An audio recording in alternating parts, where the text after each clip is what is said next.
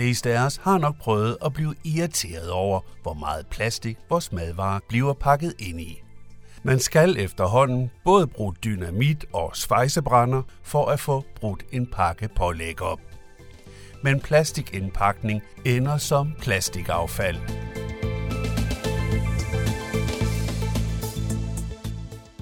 Hvis du samtidig synes, at der er kommet mere plastik overalt, så har du, kære lyttere, ret. Siden midten af 1950'erne er plastikaffaldet steget.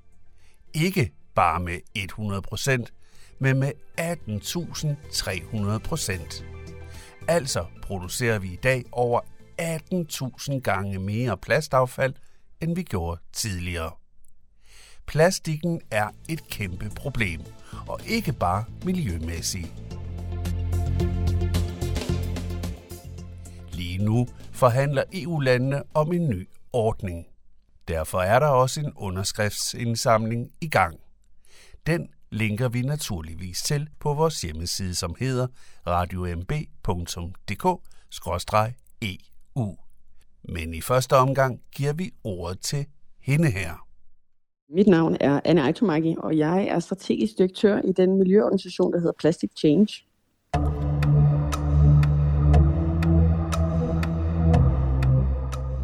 Plastic Change, det er noget med forandring i plastikverdenen. Øh, kan du ikke lige forklare, hvad det går ud på? Jo, det kan jeg. Jamen, øh, Plastic Change, det handler om, at vi gerne vil altså, øh, understøtte og lave en forandring med, hvordan vi bruger plastik. Øh, man kan sige, at vi er ikke imod plastik. Det er et godt materiale, der kan mange gode ting. Men det er også et øh, materiale, der er blevet ekstremt problematisk øh, rigtig meget, fordi vi bruger alt for meget af det. Øh, så man kan sige, det hele den her, hvordan kan vi øh, få øh, en, mere, en mere bæredygtig verden med plastik, hvor vi bruger langt mindre, end vi gør i dag. Det er det, vi laver. Lige nu, der, og det er årsagen til, at vi to taler sammen lige, øh, i dag i hvert fald, det er, at der kommer en ny affaldsforordning. Hvorfor og hvorhen er den, og hvorfor er den interessant?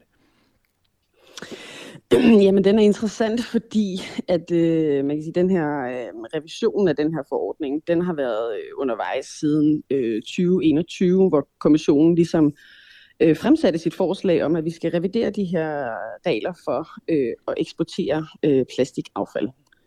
Og øh, nu er man så nået dertil i, øh, i den proces, hvor man nærmer sig enden. Øh, så det er derfor, det bliver, det bliver rigtig spændende lige nu, og så se, når man, hvor er det så, vi ender hen med øh, de her nye regler, der ligesom skal øh, stramme reglerne for, hvordan øh, at vi håndterer det affald øh, i Europa, vi har.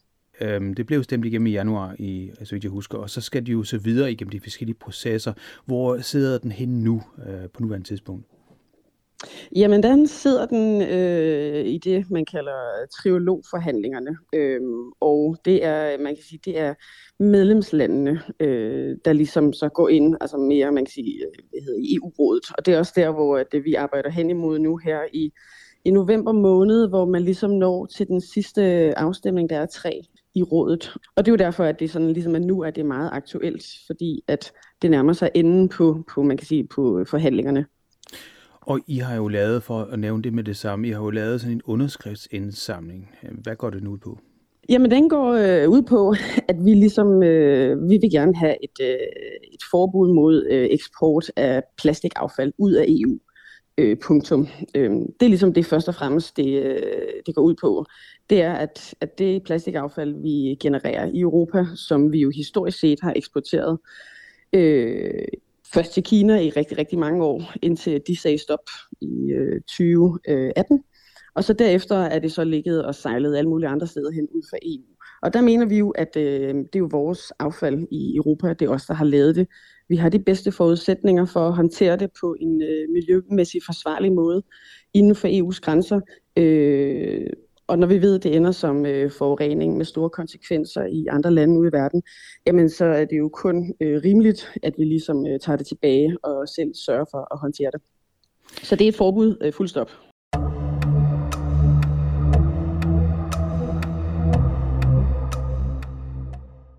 Altså det er simpelthen fordi, det, ellers vil det være et problem i andre lande. Altså vi eksporterer et problem.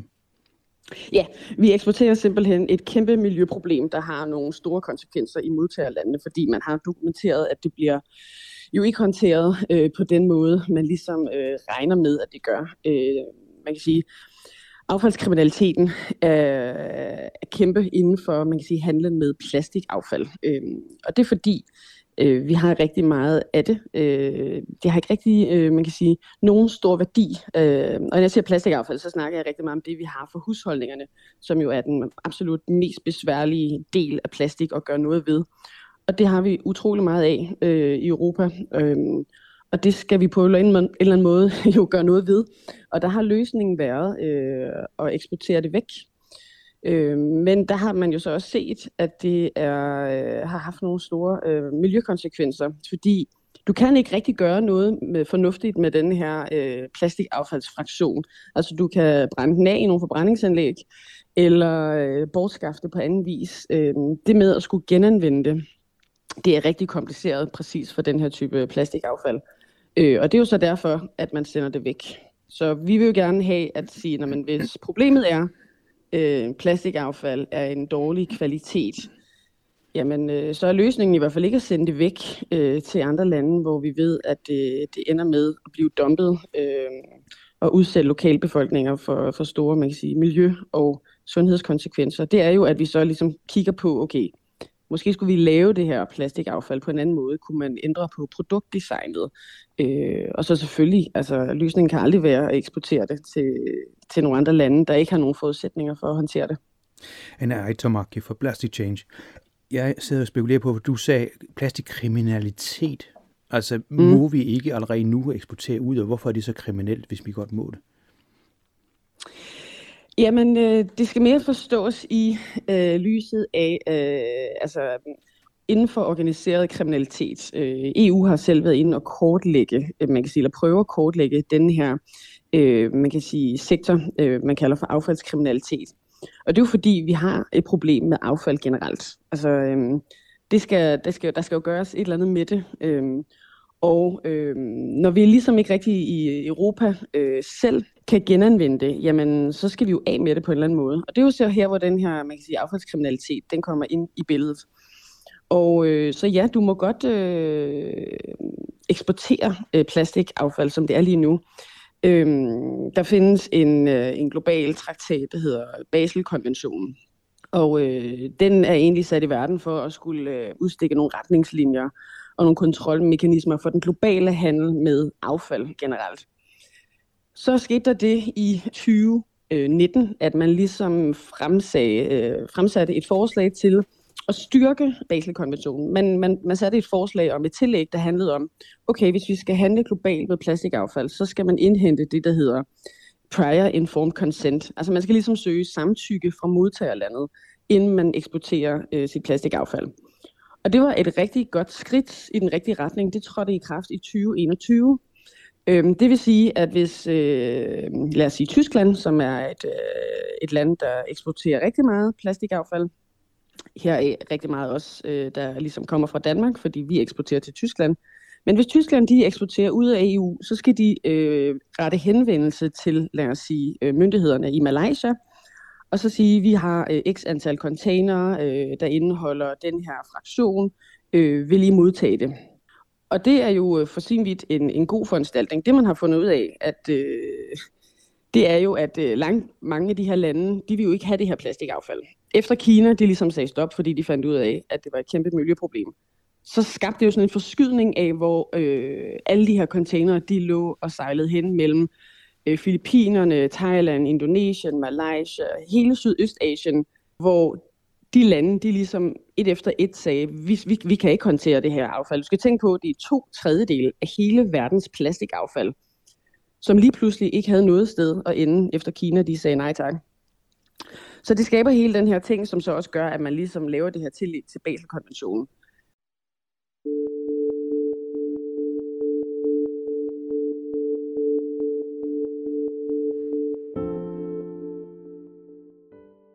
Det, der så bliver udfordringen, det er, at, at der er jo også noget økonomi i det her. Man kan sige, for os i Europa har den her type plastikaffald meget lav værdi. Altså det koster simpelthen for meget at, at behandle det. Det er meget billigere at sende det væk. Vi betaler for at komme af med affaldet. Og det vil sige, så har du den her, øh, man kan sige, forskydning mellem det globale nord og det globale syd. Vi har et miljøproblem med, med plastik. Vi vil gerne øh, betale for, at nogle andre tager sig af det.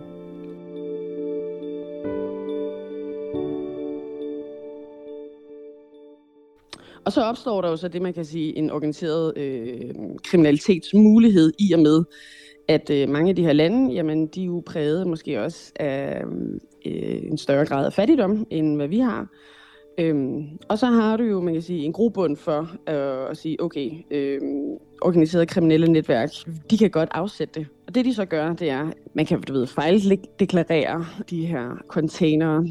Flere af de her lande har jo også, man kan sige, korruption. Øh, så du kan, du kan betale, og man maskerer ligesom alle de her forsendelser under fejldeklaration. Man kommer noget andet ind i containerne, eller ligesom laver sådan en, en hinde af, lad os sige, pap ud over, øh, og så kommer plastik ind i. Og så hvis de bliver åbnet af nogle kontrolforanstaltninger i et eller andet modtagerland, jamen så vil de se, at okay, det er pap til genanvendelse. Super godt. Øh, men hvis du lige tager de ydre lag af, jamen så er der så en masse plastikaffald øh, inden bagved.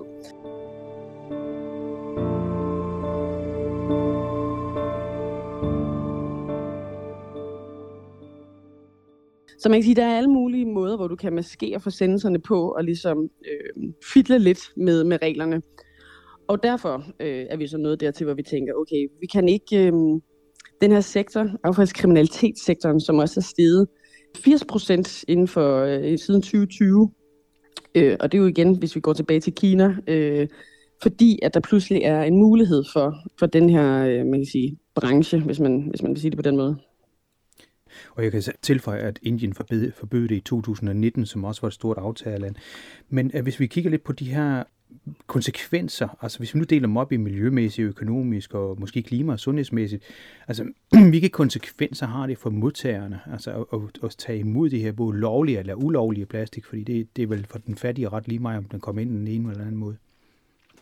Ja, det, det kan man sige, og det er jo også det, der er altså hele problematikken, at det er jo ofte noget organiseret kriminalitet, der sørger for, at plastikaffaldet kommer ind i nogle lande.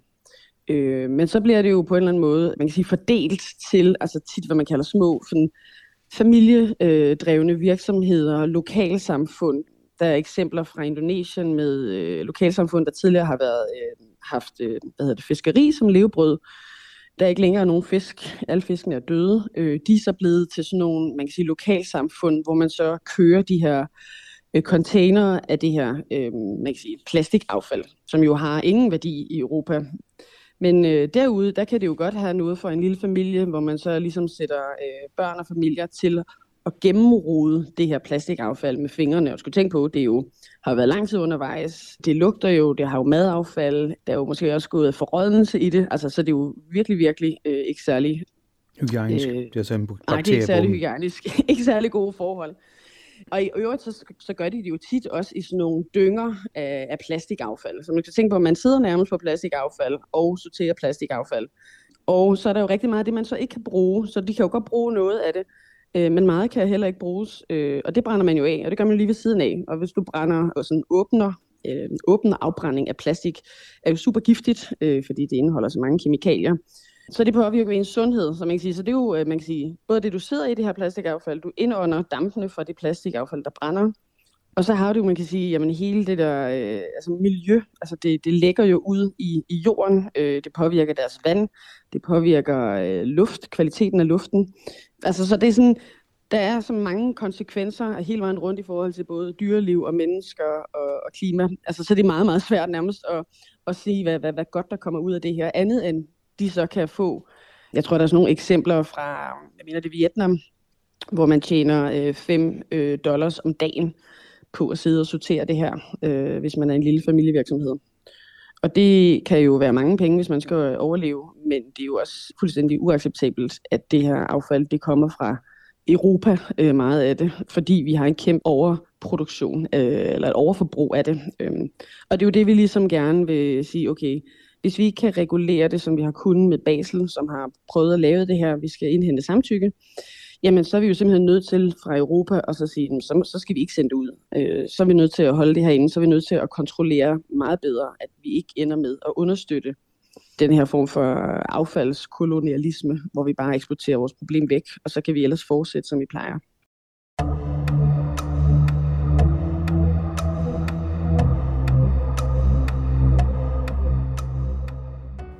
Anne Eitemaki fra Plastic Change. Du fortæller jo om, at øh, den eneste måde, som man, man kan gøre det her på, det er ikke at eksportere det. Og der er EU så åbenbart en, en nøglespiller i det. Men hvordan ser det ud? Altså, er hele EU med på den vogn?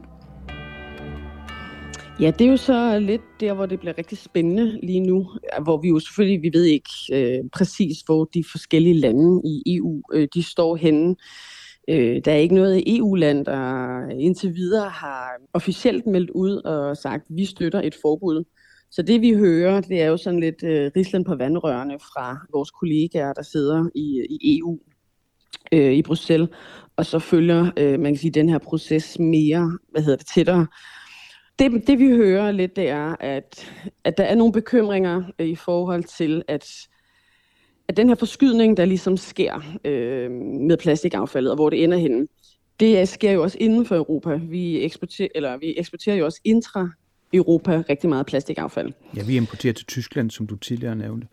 Ja, øh, men noget af det, man har set, der er sket i forbindelse med, at mange af de her lande i Sydøstasien, og at at man ikke kan komme af med plastikaffaldet længere, fordi de så også strammer reglerne og fører mere kontrol, jamen så har man jo også let efter nye øh, lande, hvor man ligesom kan slippe af med det. Og der har man set en tendens til, at plastikaffald fra Europa øh, også er blevet dumpet i Europa. Så for eksempel lande som øh, i, øh, i Østeuropa, øh, Polen, Rumænien, Bulgarien, der begynder man at se de her øh, man kan sige, spontane lossepladser bygge sig op. Øh, man begynder at se øh, de her afbrændinger, åbne afbrændinger, der sådan sker om natten.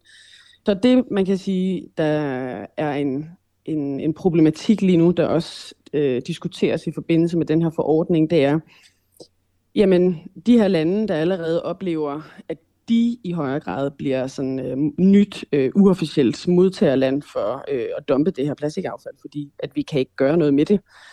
Øh, det er jo så de her lande, som måske ikke er så interesserede øh, i et forbud, med mindre at man så også går ind og kigger på at stramme reglerne inden fra EU. Og det er jo faktisk, øh, man kan sige, nummer to øh, på vores liste over øh, de ting, som vi godt kunne tænke os, øh, der skete med den her affaldstransportforordning.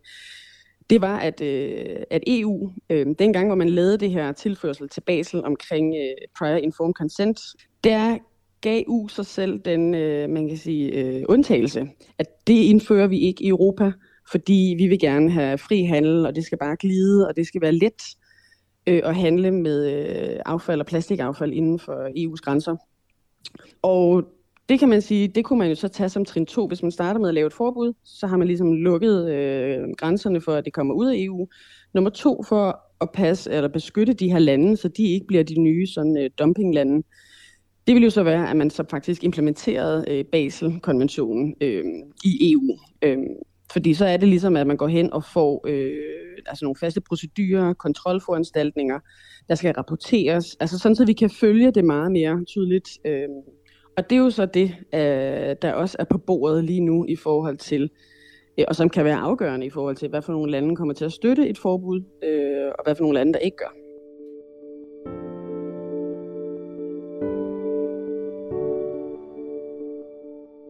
Men er årsagen til, at alt det her er så stort et problem, altså at man bare dumper det, er det ikke fordi, at de her affald ikke er noget værd? Altså det koster noget at komme af med. Hvis nu man jo. ligesom skabte en, en form for betaling for at komme af med, med affald, så kunne det jo være, at man kunne bygge nogle, jeg ved ikke, forbrændingsanlæg, der ikke er, er skadelige, eller, eller, eller er der nogen muligheder for det? altså, løsningen er jo at, øh, og, som man kan sige, at, at, at, at ændre på designet altså af de her emballager. Øh, der er jo noget plastikaffald, som man jo sagtens kan, kan genanvende mekanisk, øh, altså hvor man ligesom granulerer det og så laver et nyt produkt øh, på fornuftig vis. Øh, og så er der rigtig meget, man ikke kan. Og så tænker jeg, øh, frem for at lave en infrastruktur eller en affalds, altså hvor man ligesom på en eller anden måde sådan bagudretter sin løsning. Når hvis problemet er det her plastikaffald, så laver vi en ny dims, der kan behandle det. Øh, så kunne man jo sige, man kunne jo også gå hen og ændre på designet af emballagen, og så sige, okay, den her emballage, den kan genanvendes øh, på en, en miljømæssig og øhm, omkostningsmæssigt omkostningsmæssig fornuftig måde, jamen skal vi så ikke bare lave den her anden emballage om til, det, til den her? Altså, så man kan sige, det handler simpelthen om, at vi skal reducere i de plastiktyper, vi bruger, frem for at sige, når man så øh, laver vi en ny affaldsinfrastruktur, der skal håndtere den her. Fordi det er jo en dyr måde at gå tilbage og arbejde med. Og det hele det handler jo om, hvordan man indsamler det i øvrigt. Så på den måde, sådan, så, så skal man måske i højere grad kigge på altså sådan, produktdesignet øh, og materialedesignet og gøre det bedre, frem for at lave en ny affaldsinfrastruktur. Men jeg kan ikke lade være med at tænke, at det er realistisk, fordi hver, hver ting, altså hvis vi tager for eksempel plastik øh, for madvarer, og endda ikke bare madvarer, men, men hver del af madvarerne har sin egen forordning, sin egen, sin, egen, øh, sin egne krav, som har taget mange år for igennem EU-systemet. Vil det ikke tage rigtig lang tid at lave om på? Jo, altså man kan sige, at man skal arbejde på flere spor på samme tid. Ikke? Øh, noget, hvor øh, der er noget, øh, noget kortsigtet, øh, mellemlangt og sådan øh, lidt længere bane. Men altså, der, man kan jo relativt hurtigt, øh, altså med producentansvar, hvilket øh, altså, man jo også har gjort, prøvet at ændre øh, på nogle ting. Men man skal måske også kigge lidt mere holistisk på det, og så sådan sige, okay, vi har i Danmark og i EU altså et kæmpe problem med et overforbrug. Og det vil skabe kæmpemæssige mængder af affald. Så man kunne jo sætte sig en eller anden målsætning omkring, hvordan er det, vi øh, får reduceret det her. Lige nu kigger man jo mere på, at vi skal genanvende mere, og vi har jo EU-mål for genanvendelse af plastikaffald, som vi jo er langt fra at opnå. Øh, og i øvrigt jo heller ikke kommer til, men der kan man jo også sige, øh, genanvendelsesmålet, hvis vi har en plastik, et plastikforbrug, der kun går op, op, op, det gør det. Det gør det i Danmark, det gør det også i Europa. Jamen, så kan man sige, at genanvendelse understøtter jo ikke, at man reducerer mængderne. Det er, at man prøver at genanvende mere. Men når mængden hele tiden går op, så kan det være et svært mål ligesom at opnå, fordi mm. at, at vi producerer simpelthen plastikaffald hurtigere, end vi kan nå at omstille, og i øvrigt få nok penge ind i de systemer, der skal håndtere det. Så man kunne sætte sig sådan et mål og sige, okay, i Europa, hvis vi skal have reduceret vores plastikforbrug med x antal procent, og så kan man ligesom arbejde hen imod det mål, fordi så, så er det med til ligesom at, at skabe en, en kaskade af andre tiltag, der, der skal understøtte den her reduktion. Men lige nu har vi ikke rigtig noget mål for, hvor meget vi vil reducere vores plastikaffald i Europa. Og det vil jo være et godt sted at starte i forhold til at finde ud af, hvad er det så for nogle løsninger, vi skal lave nu, og, og på den øh, mellemkorte bane, øh, frem for nu hen til det mål. Altså det er en form for affaldsforebyggelse, kan man sige. Men øh, jeg sidder ja. jo og tænker på, øh, når jeg nogle gange åbner en, en pakke pålæg, så er den ikke bare sikret af en lag, det er jo forskellige lag. Man skal jo nærmest være en del af Olsenbanden for at kunne komme ned til de stykker kød. Øh, altså det virker nogle gange næsten overdrevet så meget plastik, der er brugt. Kunne man måske øh, skyde noget af ansvaret over på producenterne? Jamen, øh, det synes absolut, der ligger et stort øh, ansvar hos producenterne. Øh, tit så er det jo også noget med, øh, du ved, at ens øh, indpakning, øh, og du har fuldstændig ret, øh, tit er der mange lag, og øh, der er alle mulige ting, der er sat sammen, og der skal også tit være, øh, du ved, øh, noget branding på, sådan så at man kan konkurrere, når man er den her spejepølse frem for den her, eller et eller andet. Øh, så er der også noget med at kigge på, at at man sagtens kunne øh, altså sådan, simplificere emballagen, altså sådan ikke have så mange forskellige lag, at man også øh, ikke... Øh, ofte så ser man jo også øh, små stykke røget laks i en emballage, hvor der kunne ligge øh, altså, 10 en stor lavkage eller et eller andet. Ikke? Altså ja. sådan 10 stykker eller et eller andet. Altså så er der også noget med både sådan, hvor mange forskellige lag er der, man kan skralde væk. Øh, der er også noget med størrelsen på emballagen i forhold til, øh, hvad der er inde i den. Og så er det også noget med, at man nogle gange bruger det sådan, øh, altså steder, hvor det virkelig ikke øh, giver mening. Jeg holder tit øje med, man kan sige, nye typer øh, emballage, der lige pludselig dukker op, øh, hvor jeg tænker, at hvornår er det blevet smart at pakke tre, øh, jeg ved ikke, påskeæg ind individuelt i øh, plastik, og så lægge dem ind i en større plastikemballage, som så ligger i en plastikbakke. Altså sådan, hvor jeg tænker, okay, de her tre påskeæg, dem har jeg jo spist på fem minutter. Så på den måde kan det jo ikke være et holdbarhedsspørgsmål, øh, at de skal ligge i så mange lag. Så man kan sagtens kigge på, at øh, der er mange steder, hvor vi sådan kunne øh, reducere det. Jeg synes, producenterne har da et kæmpe ansvar for øh, at bruge mindre.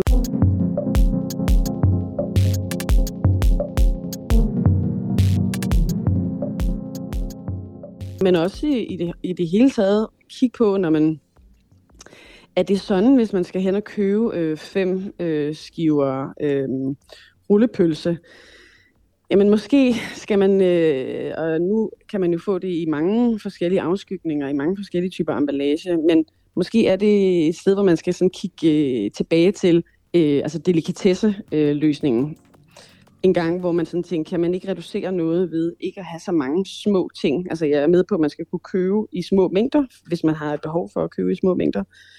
Men måske kunne man gøre det på en smartere måde, end man gør lige nu, okay. i forhold til, ja. Gamle dage pakker man jo fisken ind i en, en, en, i en avis, som så i øvrigt var god at læse. Men, øh, men jeg tænker, altså, hvor, altså, hvor kommer det hen? Altså, hvor, hvor er vi på vej hen i EU så? Altså, du nævner om Baselforordningen. Jeg kan nævne, at der er jo mange forordninger rundt omkring i verden, der peger i forskellige retninger. Holland er lidt foran øh, resten af EU, så vidt jeg forstår. Øh, men hvor er det, du tror, at vi bevæger os hen? Er der, er der håb forude? Jeg synes klart, der er håb forude, øh, og jeg synes, der ligger øh, helt klart et stort øh, håb og potentiale i, i den her forordning, og det man ligesom ligger op til med det her forbud, som jo blev stemt meget klart igennem af parlamentet her i januar i år. Øhm, og jeg tror, det handler lidt om, det er jo, øh, altså man kan sige, problemet kommer tættere og tættere på os selv, du ved, øh, og det gør jo så, at det bliver synligt. Vi kan ikke længere lukke øjnene for det. Kina sagde nej tak, fordi de oplevede på deres eget øh, miljø og lokalbefolkning øh, konsekvenserne. Mange andre lande i Sydøstasien er begyndt at opleve det samme. Det kommer sådan tættere og tættere på os, og jeg tror, på et eller andet tidspunkt, så er vi nødt til simpelthen at åbne øjnene for, at mængderne af plastikaffald, øh, vi producerer, det er vi nødt til selv at tage ansvar for, og det føler jeg, at det her øh, lovgivning ligesom er med til at synliggøre, at vi har et kæmpe problem med vores plastikaffald og de mængder, vi producerer. Og det er vi nødt til simpelthen at, at tage livsgreb med, og det er ikke en let opgave, men vi kan i hvert fald ikke fortsætte med ligesom bare at sende det væk fra os selv. Så jeg synes klart, der er håb, og tingene kommer tættere og tættere på, øhm, sådan så at det vi ikke længere kan lukke øjnene for det. Her til allersidst har jeg forstået dig rigtigt. Altså hvis man ikke må eksportere det ud, så bliver mængden af plastik så stor, at vi begynder at blive nødt til at finde på nogle løsninger. Ja, det er rigtig forstået.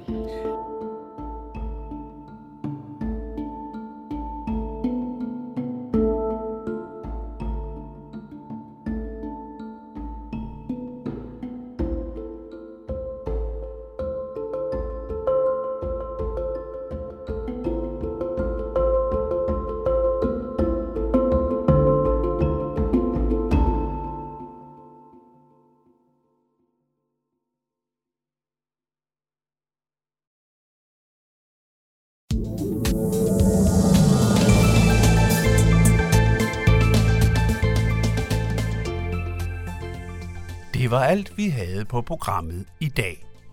Interviewpersonen er strategisk direktør for miljøorganisationen Plastic Change og hedder Anne Aitomaki. Journalisten, der interviewede, han hedder Jan Simmen. Udsendelsen er produceret af Radio MB med støtte af Europanævnet. Vi linker både til underskriftsindsamlingen og relevante rapporter fra vores hjemmeside. Den hedder som altid radiomb.dk-eu. Det var altså radiomb.dk-eu. Her kan du også høre udsendelser, du har hørt, eller podcaste andre gode udsendelser. Dermed har jeg kun én ting at sige. Mit navn er Kim Matar Bundgaard, og jeg siger tak, fordi du lyttede med, og på genhør næste gang.